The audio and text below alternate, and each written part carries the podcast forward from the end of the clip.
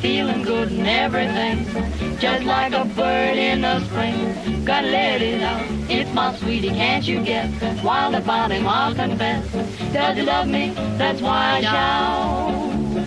Everybody loves my baby, but my baby don't love nobody but me. Nobody but me.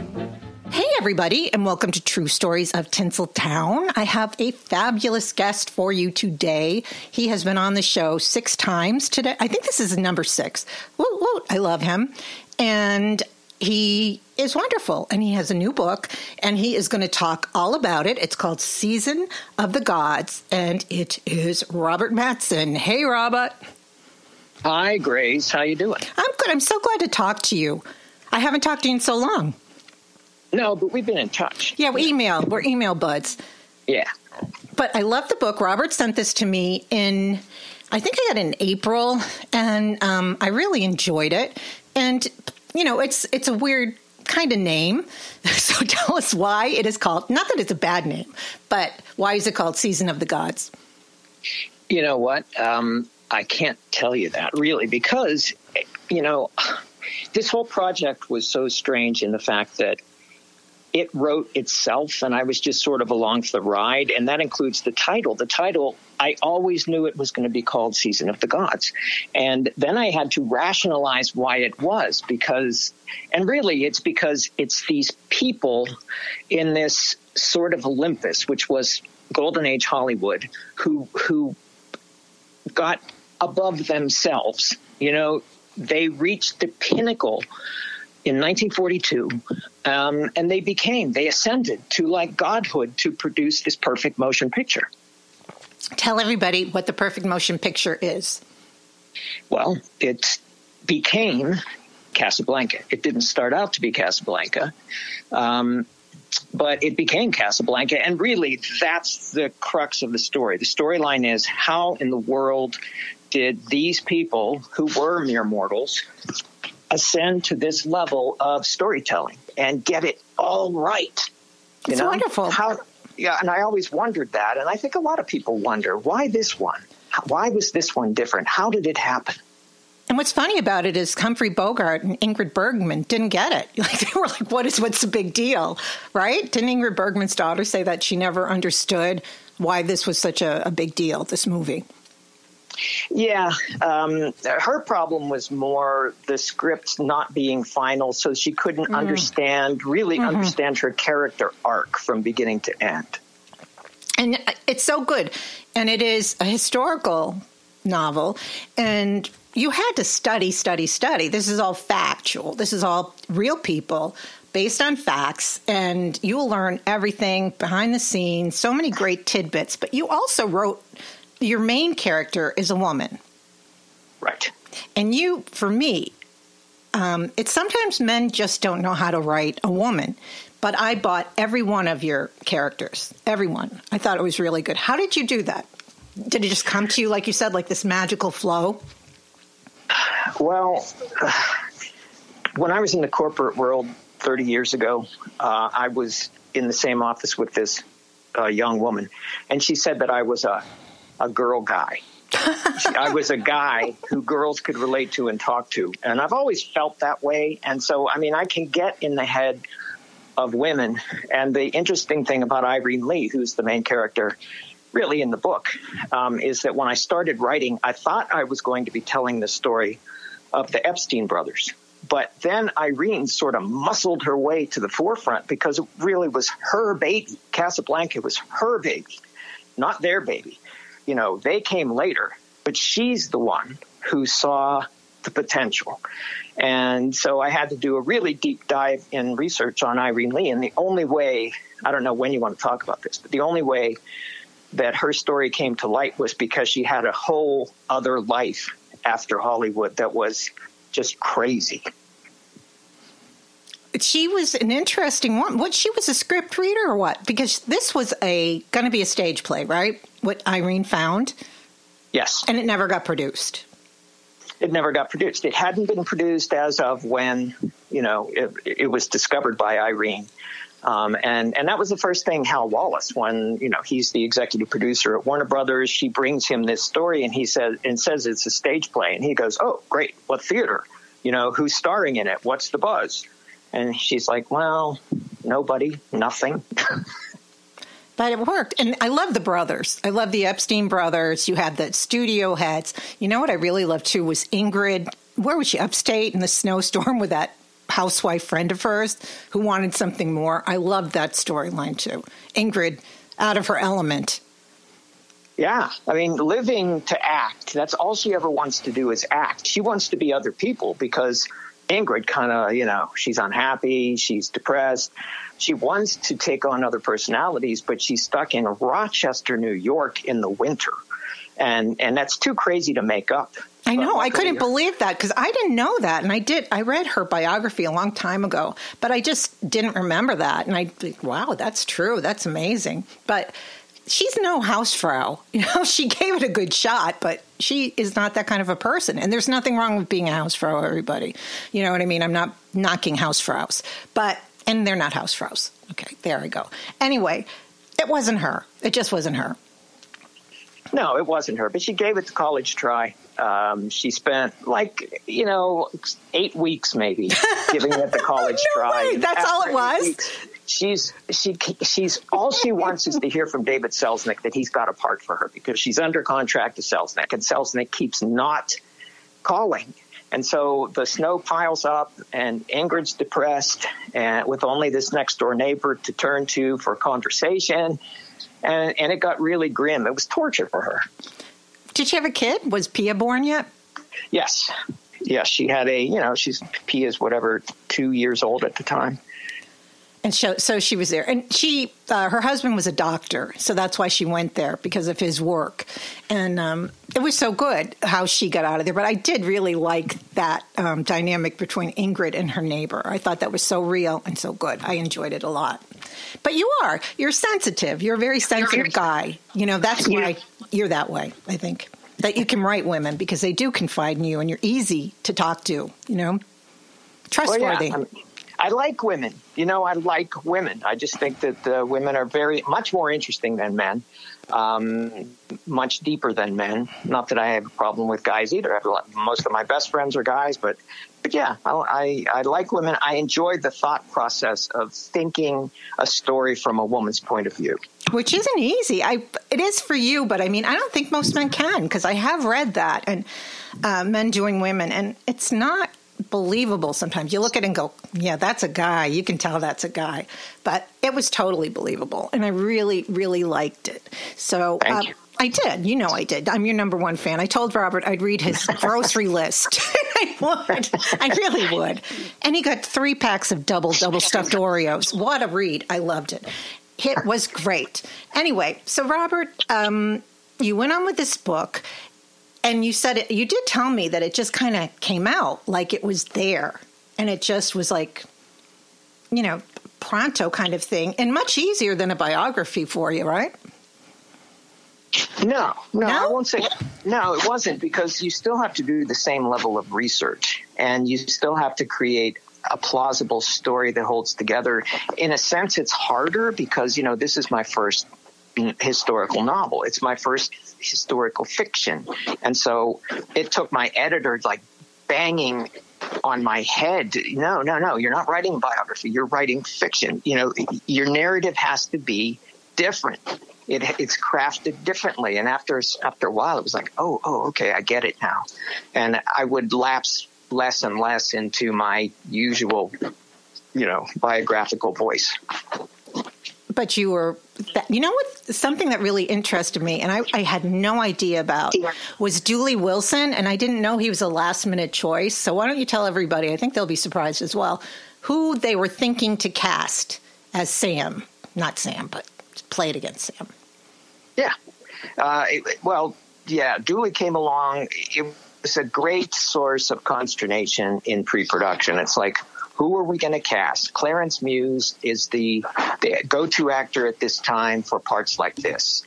Um, but he was sort of stigmatized. You know, he was he was seen he was overseen, and then they wanted to make uh, Hal Wallis had this great idea to make Sam a woman, Uh, and he wanted Hazel Scott for the part. And then he wanted, and Hazel Scott, who was just like, you know, a human dynamo, gorgeous, gorgeous oh my, incredibly talented mm-hmm. concert pianist who would knock everybody's socks off, but nobody would see Bogart.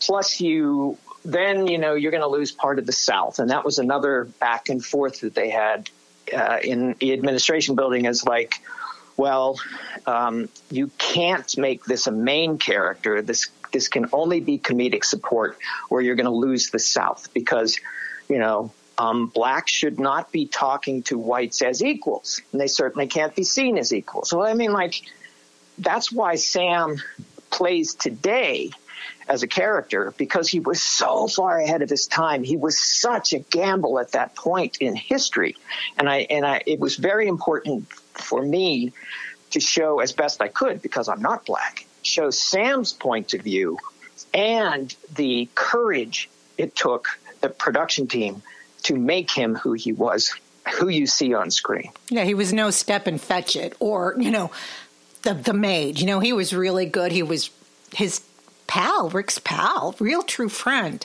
And he was really good. Even though his part wasn't humongous, it's so important. And it was such he was great. I can't see it being a woman. That woman was gorgeous, I gotta say. What a what a, a cutie. But um, oh, yeah. they made a good choice. Also, I loved how you used Claude Rains. I have such a soft spot for Claude Rains. And it, he wasn't big in it, but you had him like this imp that he was, because he was a little ladies' man imp. And um, I talked to Jessica Rains, and she is so down to earth and adorable. And um, I love that. All of it. You know, you just caught, I felt it was real. You know what I mean? I didn't feel that you were making it up. You know, I felt uh, how do you explain it? I just felt it was so true and um, interesting, frankly. Good. Well, you know, for me, um, authentic characters uh, they have to be authentic. You know, you have to get into each individual character. So they're all there. Claude Rains is the laid back alcoholic sort of ladies man Adorable. who's just happy he wants to you know he would like nothing more than to be back in pennsylvania on his farm and you've got conrad veidt who is this charmer who irene is gaga over i love him too who, yeah who um who has fled germany you know one step ahead of uh of uh, Nazis because his wife is Jewish. And you've got Peter Lorre, the Hungarian, who is uh, hooked on morphine and is just morose. Um, but he's Bogart's friend. And you've got Bogart himself, who is um, like put upon and just the, just sort of unhappy in his life and married to an alcoholic. Um, Mayo, yeah. And you've got Sidney Greenstreet. I mean, come on. Sidney Greenstreet at the beginning of his Hollywood career, uh, had just come off the Maltese Falcon, and just this charming, you know, bon vivant. I love that word. He is. Perfect. Yeah. So, you know, it's, it's a terrific cast of characters. And there's one that, I don't know if you want to touch on or not, but Alice Danziger, who was the Epstein's uh, secretary. I love her. You, I told you how much I loved her. Yeah. She and, never married, right? No, she never did marry. Yeah. Um, at key moments, she comes in and sort of saves the day. She's the voice of reason. She's the creative one, even though, you know, she's the secretary of the Epsteins. She's still a key character. I wanted to represent all of those women behind the scenes, and they were mostly women behind the scenes at Warner Brothers. They were taking dictation, they were sending and receiving memos, but they were creative too. You know, it's not like the the guys had all the creativity and the women didn't. So um, she is representing that force behind the scenes. I loved her and I, you know, she didn't she live with her parents? I'm trying to. She lived with her parents. She was just a nice girl. And a lot of times, these executives rely on these secretaries, and they give them they give them the lowdown. Like, listen, pal, you know, and they do. They depend on these women. And I just really liked her character. I told you that. I thought she was a really good character. And she's yeah. true. And the Epstein brothers, was it their grandson or their son that uh, read your book and they loved how their uh, father, uncle was represented? Yeah, that was Phil Epstein's son, Leslie, who is a, a writing professor. You know, that's kind of intimidating. You're sending your um, advanced reading copy to a, a, Boston University writing professor, but it, it, turned out he loved it and his feedback. I mean, he took a red pen to it. I mean, what more could you want? Uh, but generally, he loved it. He thought the interpretation of his father, who died when he was 10 years old, of like this freak cancer. Phil Epstein died in like 1952 of this freak cancer that came on suddenly and took him. And then Leslie went to live with um, his uncle Julie, the other twin. And so he know he knew Julie all the way through Julie's remaining life. And so if anyone could say whether I got the characters right or not, it was Leslie, and I got his blessing. well, they were good. They were charming. They were funny. Um, I liked it. Vulnerability. I really liked it, Robert. I, I told you how soft I well, like them. I loved her. I liked them all basically. There. Who was the one I also? I'm trying to think. Oh, the woman who Claude Rains uh, wants to have sex with and help her perhaps with her passport. The newlywed. That's Warner's stepdaughter, right? Yeah, well, Joy Page. Yeah. Joy Page is, also, you know, uh, you know, presented for really what she was this poor girl who wanted to get away from her crazy mother and her crazy stepfather um, and embark on a life on her own. And this was her way, her way to do it, which it was to get cast in this picture, get cast in other pictures, and escape. Um, and so I really, I had to cut her part down because I was told your narrative is too long. You know, you got to cut some things out. So, um, Joy Page lost some scenes, but she's still in there and she's still important. Another one who got lost in the cutting, ended up on the cutting room floor was Michelle Morgan, who was the first choice to play Ilsa when uh, Lois, the American in the play, became Ilsa, the European.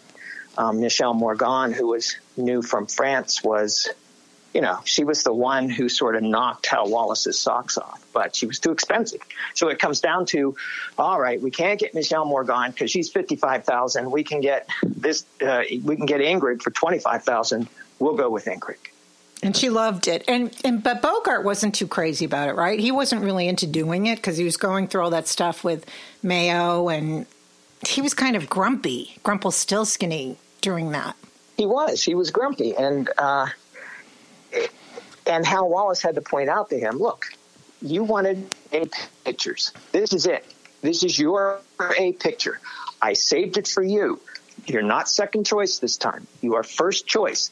But Bogart was just kind of grumpy. I mean, Grumpelstiltskin's right. That was just his personality. And he really was uncomfortable playing a romantic lead because he didn't see himself that way. Um, and it, which is funny because he's like in this picture the ultimate romantic lead. It's sort of casting against type. That's what you get with Bogart in Casablanca. Also, they had Paul uh, Henry. How do you say his last name? Henry Henry. Henry. Henry. Yeah, I said it right. I had his daughter on the show, and um, but he was doing now. He was going back and forth now. Voyager into the other one, into Casablanca. He got some really good gigs, I got to say, and he also escaped from Germany or wherever he was. I don't know what he is.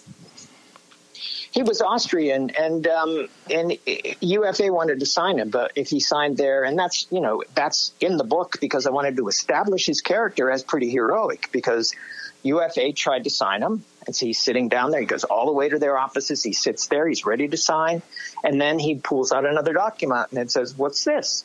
And oh well, that's nothing. It's just that you you signed that to attest that you were you know in the union of Nazi performers. No big deal. And he wouldn't do it. And he had to flee the country because he was put on the bad list. And, uh, and so, but he, you know, he's very haughty and, um, and imperious. He, yeah. Yeah, and he, and he turns down Casablanca because it's not a big enough part. He must get the girl in his American films. That's what Lew Wasserman, his agent, had had said. I'll get you. Of course, you'll get the girl in every picture because they needed European leading men. You know, Paul Henreid was was sort of a unicorn. You know, if you couldn't get Jean Gabin, you could get Paul Henreid. So, you know, he's another character that I really needed to understand so I could present him accurately. Yeah, you know, I wasn't really crazy about his character. And I guess it's just part. I just am not a huge fan of Paul Henry. That's just the thing. He does fine, but I mean, he's just not, you know, like he's not my Claude Rains or uh, that cutie Conrad Veidt, who also died very young. He died very young, too. And he played yeah. Nazis all the time. He fled and he always played. He was great playing the bad guys. He was wonderful. Yeah, and, and um, it's interesting with Veidt that he wanted, and that's I say that he says this to Irene, and he says it to Hal Wallis at, over lunch at the Brown Derby that the reason that he's happy to play Nazis is because he understands the evil. He was there, he saw it, and he wants to show the world the evil of these people. He was perfect. He showed it. He was yes. just icy and he was wonderful. I really liked him as an actor big time. And yes. he was a charmer. He was a little flirty dirt. Wasn't he? He was very charming. Well, one of my favorite scenes in the book is is this lunch where Irene is just like crazy about Conrad Veidt and she's sitting across from him and she's flirting with him and and it's really a tight two shot the way I present it and then you sort of pull back and realize that Hal Wallis is there too and Irene is doing her best to ignore Hal Wallis until he kicks her under the table I mean that's how she felt about Conrad Veidt I don't get. I I don't blame her. I've been the same way. I would have been swooning, yeah. blinking my eyelashes, and yes, I would have. I I just that was so cute. And the whole thing, also, Irene was from the Bronx or Brooklyn. She was a New York girl. Her parents lived in the Bronx. Was that it? Who are we talking about? Irene. She was a New Yorker. I, uh, no, Pittsburgh. She oh, was Pittsburgh. Pittsburgh that's girl. right. Like me, like I, where I'm standing, about ten miles away is where Irene Lee grew up in the shadow of the steel mills. Pittsburgh, PA. And she didn't have a great relationship with her parents. She did, in this book, fall in love. And it's well, true.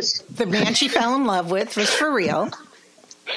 Yeah, and she had, you know, Irene Lee's uh, very interesting in that she spent the 1930s dating creatives from Europe, like uh, Ernst Lubitsch, was one of her guys. Um, there were some big band leaders, and there was uh, Rouben Mamoulian was her big, one of her big affairs. Um, this was like in 1940. So she's she's very jaded. By her early 30s, she's very jaded. She meets this man named Aaron Diamond in New York City, and you know he asks her to marry him on their first date and that is absolutely true. They were watching she did something. Meet Aaron right? at this time in her life in New York, and uh, he asked her to marry him on their first date, which terrified her. She was sure he was a psycho. Wow. Uh, and and, uh, and so you know you follow that story thread, which then turns out to have an impact on production of Casablanca. Yeah. And it's true and he, that's all true. And they did. They watched. Uh, what was it? They were going into war. They watched the speech together or something. Um, some big thing on TV that everybody was watching, and they watched it together. And he was. He was uh, her dreamboat. So you're thinking if there's sequels to this, you're going to concentrate on her as well, right? Actually, right now I'm writing the prequel because my my thought all along, once I had this thing um, and it started to develop, and it had all these interesting characters, is why not create a Marvel universe of of these people from this time in history at Warner Brothers. Marvel and, Universe, oh my. yeah. You know, these different storylines and yeah. they intersect and they overlap, but they're they're separate too. So I'm writing the prequel right now, and that's focusing on Errol Flynn. And Errol Flynn in 1940 and 41, and also Warner Brothers, um, The Maltese Falcon, which was another one that Irene Lee was instrumental in. She was the story editor at Warner Brothers. So she was the one who secured the, found the story. She scouted them out. She found them. She negotiated for them. Um, and the Maltese Falcon, of course, had been made in the 30s a couple times. Ricardo Cortez, and, right, one of them. Yeah, and so it's it's a chance to really explore other interesting people like John Huston. Come on, like if you can figure out John Huston, yeah, that's pretty um, good. And he was a little imp then, big time imp. And also to get behind. Uh, uh, Robert has written books about Errol Flynn, and I loved both of them. I read them, and um, so you kind of get to give him dialogue, right? Oh yeah, yeah. Um, so this is the time of of his life when his best friend was a Nazi. Hermann Erben was a um, a card carrying member of the Nazi Party who comes back to Hollywood in 1938 and then again in 1940. And then, as you may recall, there was a book written about Errol Flynn as a Nazi spy, mm-hmm, Charles mm-hmm. Higham's book. And this is an opportunity to tell what really happened because Higham. Higham was making things up. And I tried to buy Higham's book and, and read it, but there were so many falsehoods that I couldn't even use it as source material. I just had to. I literally threw it out yeah. because it's full, it's just full of of spurious claims that, that have no basis in reality. So I get to tell the real story of this time period in the guise of historical fiction, and and it's going very well. And I've uh, reintroduced Irene Lee, and now she's dating Mamoulian. So this is actually before she finds true love. I love, I can't wait because I do. I find Errol Flynn so interesting. And I loved your book. I love the ghost stories, the whole thing. You met Nelson, for goodness sakes, the twin brothers. And, um, uh, but this book, I, I can't wait to read the prequel. Anyway, this book is really, I mean, we talk about Charles Higham. He, he wrote so many books, and his books are more fiction. Yours is a historical fiction, which is true. So much of it is true. And yet his books are supposed to be nonfiction, yet there's so much fiction. And uh, that's good you're going to be telling that because I don't want to you know be mean about it but let's face it you can really write pretty much anything about people who are dead so you know everybody's gay everybody's this everybody's that and who's going to say no right Amen, Grace. You know, it's easy to, and that's why it's, you know, I feel like I have a responsibility to these people. I don't care if they're alive or dead. Mm-hmm. I have a responsibility to be authentic to these people. I have to live up to them and what they achieved. They may have flaws, absolutely. You know, um, Julie Julius Epstein was not everybody's cup of tea. He was very brash. Um, he was hard edged. He could insult you. He was, but he was still a tremendous talent and a, you know, a good guy. And so you got to capture all that and not superimpose your own ideals on these people. Or another thing you have to be careful of is when you're do, writing 80 year old stories is to be true to the times and the way people thought at that time. Yeah, and exactly like you do with uh, Dooley Wilson, you know, what that was and not having the woman in and coming together like that. You know, and people want to say, oh, we should ban movies from that time because of the stereotypes. You can't. This is history. That's what it was. You know what I mean? Unfortunately. But that is what it was, and you can't destroy movies because of that. You can't. That's my opinion. No. Soapbox. No, I agree. I agree because you can certainly interpret it. You can put uh, a plaque with it that says, okay, this is a Confederate statue in the middle of a southern town, but this is when it was placed here and this is why.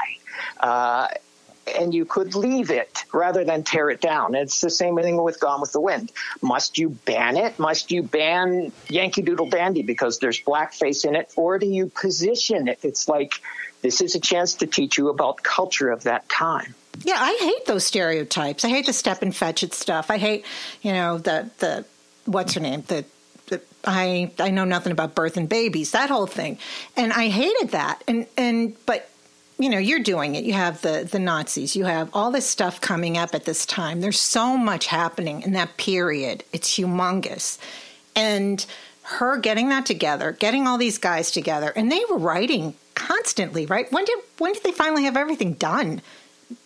to, to shoot the movie because they were doing it up to the last minute. Um, the script writing was the big problem is that they could not figure out a plausible ending. Like, how do you, how do we, we have written ourselves into a corner mm-hmm. here. Why would this woman leave? Why would Bogart let her leave? but you know, it was like cracking the the hardest code in the world. Uh, and and they and it, they did it, and then they redid it, and then they redid it. The, the paper count must have been staggering, um, and, and it took it took to the very they had run out of things to shoot, and and they're at the airport. They're ready to shoot the airport sequence uh, with no final script, and that is so dramatic. I mean, you know, careers are on the line. Um, they haven't slept. The brothers have fought, um, and and they and it came together, and and it's it's just my hats off to these people for pulling it out of the fire at the last minute. That and, ending, and perfection, my, perfection. Oh my god! Yeah. I love that ending. Her, him, and Claude, Bogey and Claude. Was it true that it came from Irene's husband, or is that just in the book? Well, all right. So he influenced one of the key lines. That's the way I interpret it. He influenced one of the key lines, uh, and you know, it was because of the very honest speech he made to her. Don't be scared. I mean, what, we have is real. Don't be scared. And and a little bit of that made it into the final story conference that resulted in the dialogue that you see on screen which is honest to God, they couldn't have picked it better. It just was perfect. I really do think it was a perfect ending. More than the movie was really great, but if they had a different ending, it, it just wouldn't have been as good. And Claude and, and Bogart had such a great um, chemistry. They were perfect, and Claude was such an imp. He, it was just really good. I loved that, and um, and you explain it well why she had to leave with Paul Henreid and he was happy, Paul. But uh, did Bogart care that he wasn't going to get the girl? I can't tell you that. I don't know. I don't know if he was happy or unhappy. What I will give Bogart great credit for is that so they deliver the script like at nine o'clock at night, and he's got to shoot at seven in the morning. And you know what those speeches were like. So the first day, he's got to start delivering these mammoth speeches that have been tweaked and aren't the same speeches that he had memorized. And to see how he did that, and he's looking into her face in close up, there's no way he's reading cue cards. He nailed it. And uh, I have such respect for an actor who can do that under those conditions. He was great. He was really good. He was Rick. He really was Rick. I, I know Ingrid was a lot taller than him, and he had to stand on boxes sometimes, and that doesn't make you feel good. He wasn't too happy about that, but you can't blame him. It kind of is like, oh my God, I go to work and I have to stand on a box to kiss Ingrid Bergman. But he did, and uh, but he wasn't like Alan Ladd or something like that. He wasn't that. But Ingrid was about five foot ten, I think, and probably his height. But that was one of the things he wasn't too crazy about. That's full show But he married the Bacall. She was taller than him too. What a cute couple they are. Um, did you like this movie as much as you do now? Was this like your one of your favorite movies prior to writing the book? Because it is the anniversary, right? It was 75th anniversary or something. Yeah, it's the 80th anniversary this year. Um, it's a movie that I like better every time I see it. I've probably seen it, I don't know, 10 or 12 times, once on the big screen. Um, yeah, it, it's a favorite in the sense that when you hear those certain lines, you you can see it 10 times, but you still don't see some of those lines coming because they're so brilliant. And that was sort of the germ of the idea of this whole book is like, who did that and how did they do it? And it wasn't and it was easy. The Epsteins in most cases. No. Well, it was easy for the Epsteins. That some of those lines, you know, and then um, like the waters, what waters? We're in the desert, you know that line, and um, and some of the others were were Epstein, pure Epstein. But Hal Wallis realized, well, they're too. It's too funny now. You know, this is serious stuff. This is Europe at war. This is occupation of of uh, you know. This is Nazi incursions. This is refugees in desperate straits and the Epsteins are like, well, you've got to have some humor. Why would anyone go see something so serious? But they had to find the balance. So they had to find other writers. They had to find a political idealist to come in and tone down some of the humor. They had to find a romantic expert to come in. Really? And, I don't know, remember romantic expert. Oh, because I didn't write romance kind of thing? They weren't romance writers? Yeah, the Epsteins were were best known for adapting stage plays for the screen, like The Man Who Came to Dinner, you know, stuff that was, mm-hmm. you know, just kind of superficial and uh, cheap laughs. You know, they they could write cheap laughs, but um, sophisticated stuff was a little outside of their wheelhouse. And so, like Howard Koch had had written War of the Worlds for the radio, and then he had come and written the Seahawk. You know, he come in, he hadn't written the Seahawk, but he rewrote the Seahawk and and put some history into it, and then he wrote the letter. Uh, so he was he was a different animal than the than the Epstein brothers. They weren't too happy, though, right? They they they felt that they were being usurped in some ways. They wanted to not like him coming into their project but it, it happened all the time. You know, it, it's a studio system, so you know they have a stable of writers, and if they want to put this writer with that writer, they do it. Um, and and the Epstein's pretty quickly saw that. Oh well, yeah, you got some. You're making some good points. You read our stuff, and you're making good points, and you're making some improvements. But like in succeeding generations, when Casablanca became what it became, then everybody wanted to take sole credit for it, and downgrade what the other writers had done. You know, there's a lot of um, a lot of rewriting of history happened in the 70s and 80s. Yeah, and now it's I think I you know what I think I've only seen it once, just looking at it straight through. Isn't that funny? I have to look at it again. My, I have a friend who writes for TCM, and um, she was at they they showed it on the big screen, Casablanca, during the um, film festival, and she was sort of like me, like, eh, I never, you know, didn't do it for me. I didn't get it, and she watched on the big screen, and she said, I get it now. Seeing it on the big screen, it was totally different than watching it on the television, which is true. You see these things, and it's bigger than life, grand, grand, grand. So I have to watch it again because I will definitely um, know all this behind the scenes stuff, and it makes it a lot more fun and much more. You become much more observant about stuff. Well, I'll tell you this: when I first saw Casablanca, I was in the exact same camp. I was like, I don't get it. Well, you know, it's good, but I don't get yeah. it. But every time you, successively that you watch it, you get more, and pretty soon you're like, oh my god, this is fantastic. Yeah, so I'm looking forward to watching it again. I think it's always on um, HBO Max they have the TCM kind of thing there. And I think that's like The Wizard of Oz and Casablanca are always on that. So I do have to watch it again. I keep saying I'm going to watch it again, and I haven't watched it again. And I know I will watch it again, and I will like it a lot more. I mean, them getting up and singing the song, that just gives you chills, you know, with the Nazis and they're doing the thing and they all get up and sing.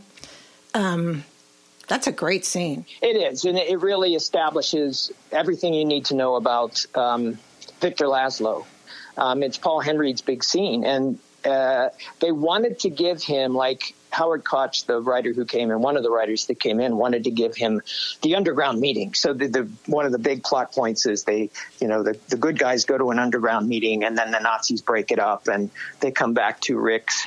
Uh, but it was like, no, you know, you can't tilt this picture to Henreid in the last reel. You can't do that. So they, they cut that scene. And because they cut it because they've already got the Marseillaise scene where everybody stands up and sings. It's the best scene in the picture. It really is. That and the ending to me are really just amazing scenes. And I don't know, did you think Bogart and um, Ingrid were such a great couple? What do you mean? You mean? Did you buy that they were so madly in love?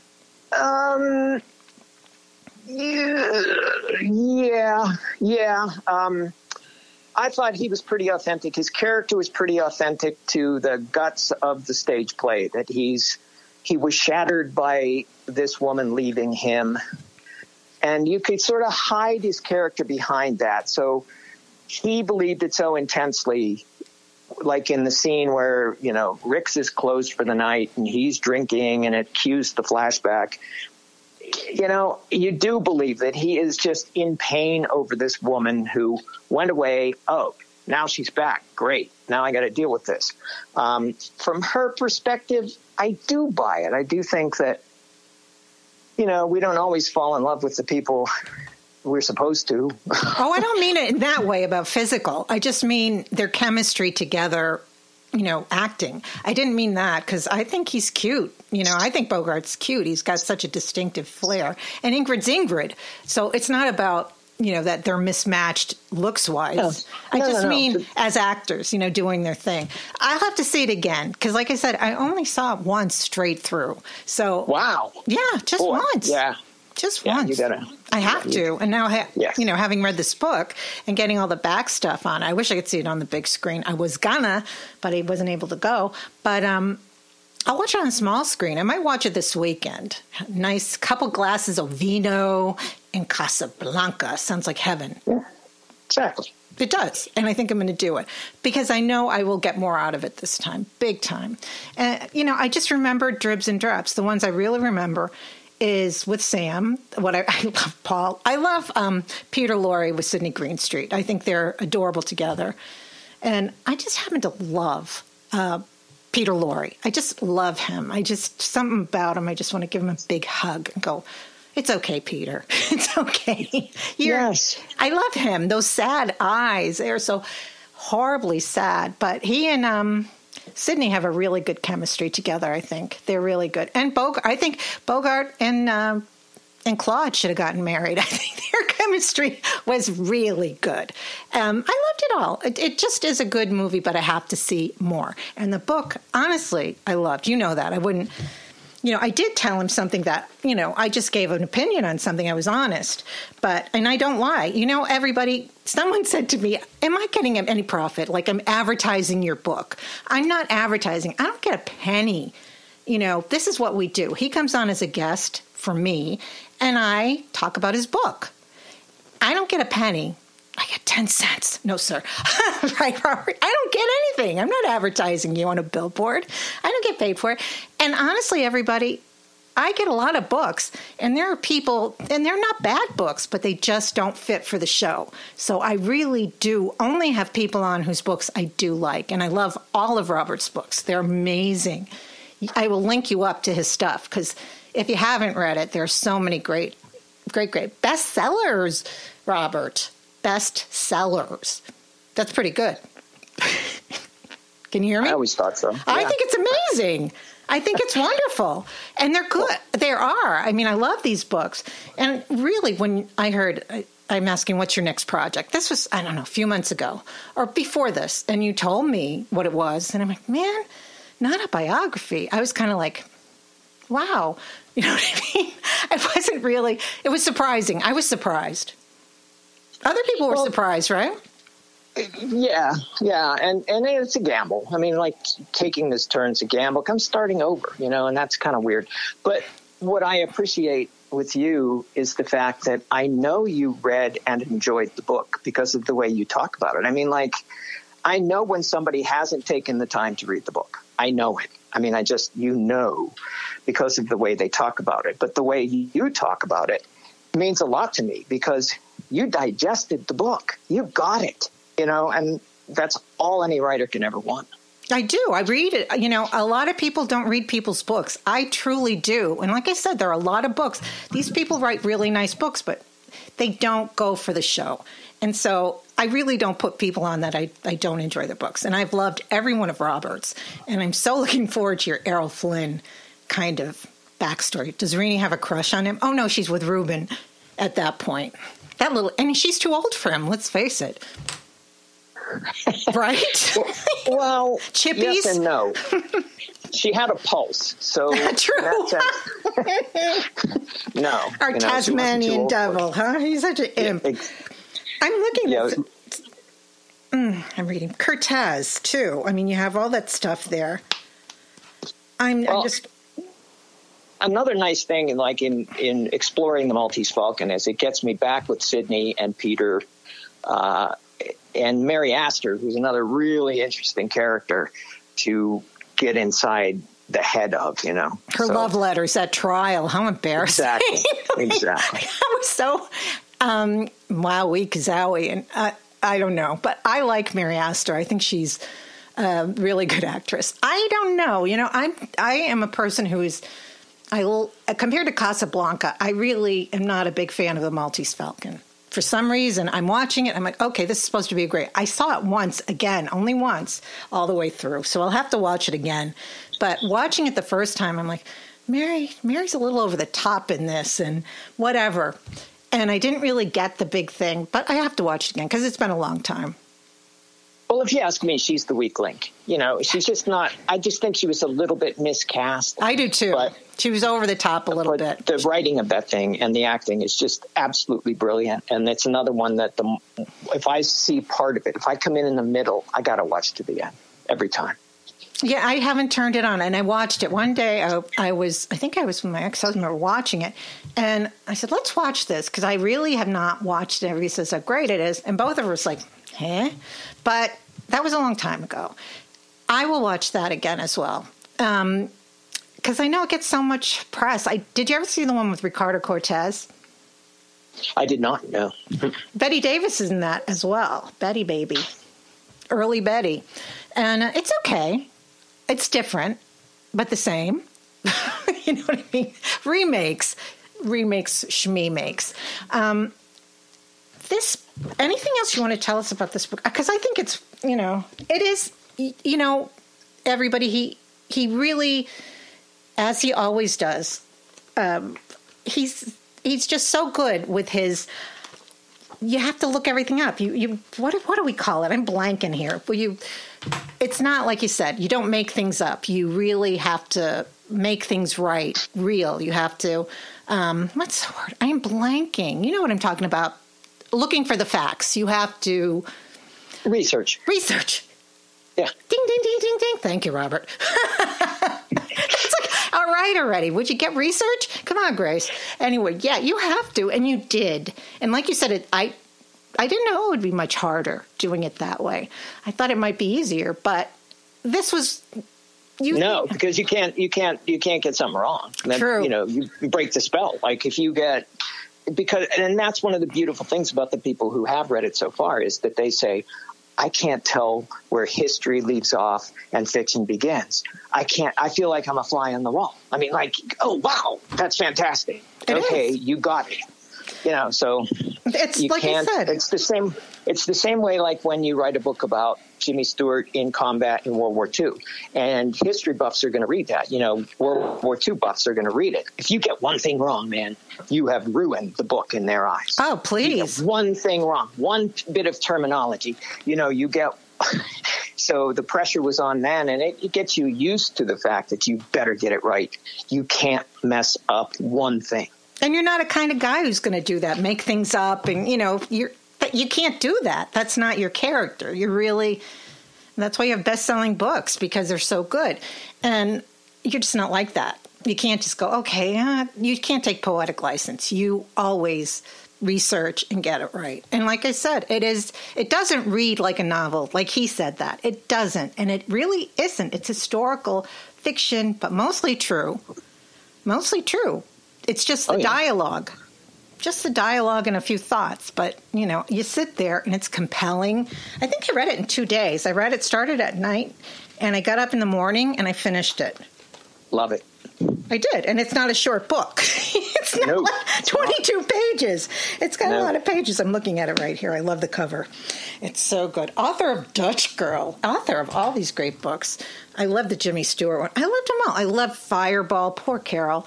It was also good you you do such great stuff, Robert, and I am thrilled. You came on again, number six. Ding, ding, ding, ding, ding.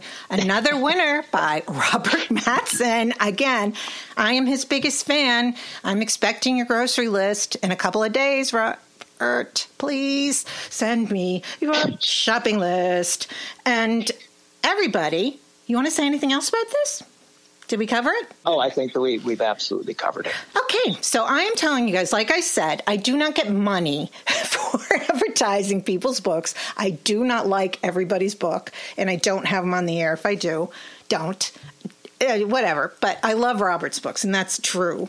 And this book is really good Season of the Gods, and it's a novel, but a historical fiction, mostly true, honestly. It reads like total truth. You're not going, oh, ho hum, this is, I don't believe this. 100% you believe everything. Chicks, Robert writes them. He knows how to write women. It's very good, Robert. You know I love it. Well, thank you. I mean, it's it's always a pleasure to come on with you, Grace, because you're good for me. you're good for me too, Robert. Robert was so sure that we zoomed. You people know I have never done. I would never do a show if I had a Zoom. I do look glamorous, Robert. I do. And Robert, I was watching YouTube 70s movie of the week one morning. I'm like, okay, let me watch. And I love 70s movies of the week. And out comes if you guys know who he is, Christopher George. And I didn't know if you knew who he was. And I'm looking at him and said, Oh my God, Robert, that's Robert. And so I emailed you that morning. I said, Do you know who this is? You look so much like him. So if we did Zoom, how could I speak if he looks like Christopher George slash Robert? I would be mesmerized, and so would you people. You wouldn't listen to anything he said. Really. You'd be, you know, mesmerized, right, Robert? Well, you made my day when you said, you know, you look of course like I him. knew Christopher George, but he's cute. You know, yeah, I, will take that compliment any day of the week. Yeah, well, it, it, was true. Honestly, I'm sitting there and go, "Oh my god, he looks like Robert," and um, yeah, I liked him a lot. I, I knew him from 70s Movies of the Week. And his wife was going to come on the show, Linda Day George. I was in contact with her daughter who was booking uh, her mother, who never ended up doing any shows. Her mother decided against it. But um, yeah, oh, I liked him. So that was Robert.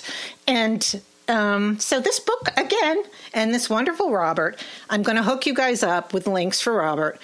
You can check out all his books, but don't um, don't be put off by the fact that it's a historical fiction because it's it's mostly true. It's just the dialogue, and it's wonderful, and you will not regret it. Again, Robert, you are my fave. You really are. yes. And thank you. I really am glad you came on. I love having you on. You're welcome anytime. And you're the cat's meow. What can I say? Ah, you're the best, Grace. Thank you for everything. Of Let's course. talk again soon. You're going to do, do, it again. I know it's going to be a success. I really do. I told you that. I made a huge prediction. Looked at my crystal ball and I said, aha, Christopher George and bestseller. I saw that. I saw that, Robert. I did. Anyway, thank you, Robert, and thank you, everybody. Season of the Gods, Robert Matzen, Casablanca, 80th year. Perfect. Thank you, Robert. That was wonderful. Thank you, guys. Bye, everybody. Bye, Robert.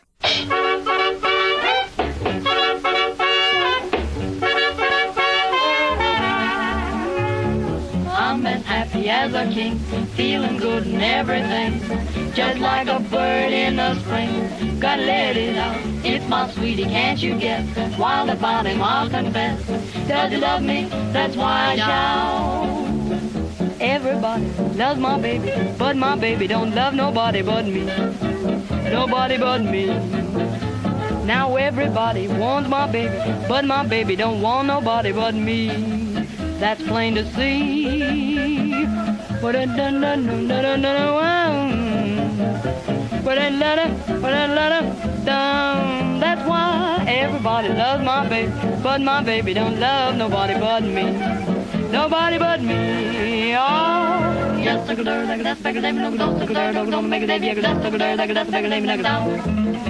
If that's a damn, we could eat sugar dur, no go, make a damn, we could eat sugar dur, yeah, that's a damn, you could do, fuck dur, no go.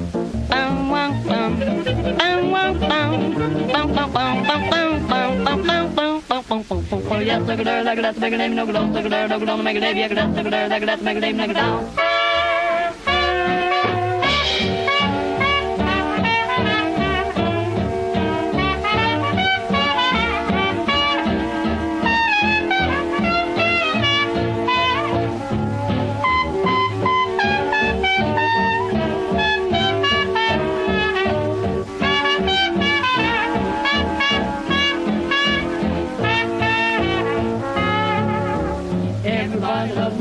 Baby, but my baby don't love nobody but me. Nobody but me. Everybody wants my baby, but my baby don't want nobody but me. That's plain as easy. One, one, one, one, my baby loves me. One one love, one. Everybody loves my baby, but my baby don't love nobody but me. Nobody but me. Love my baby and my baby don't love nobody but me.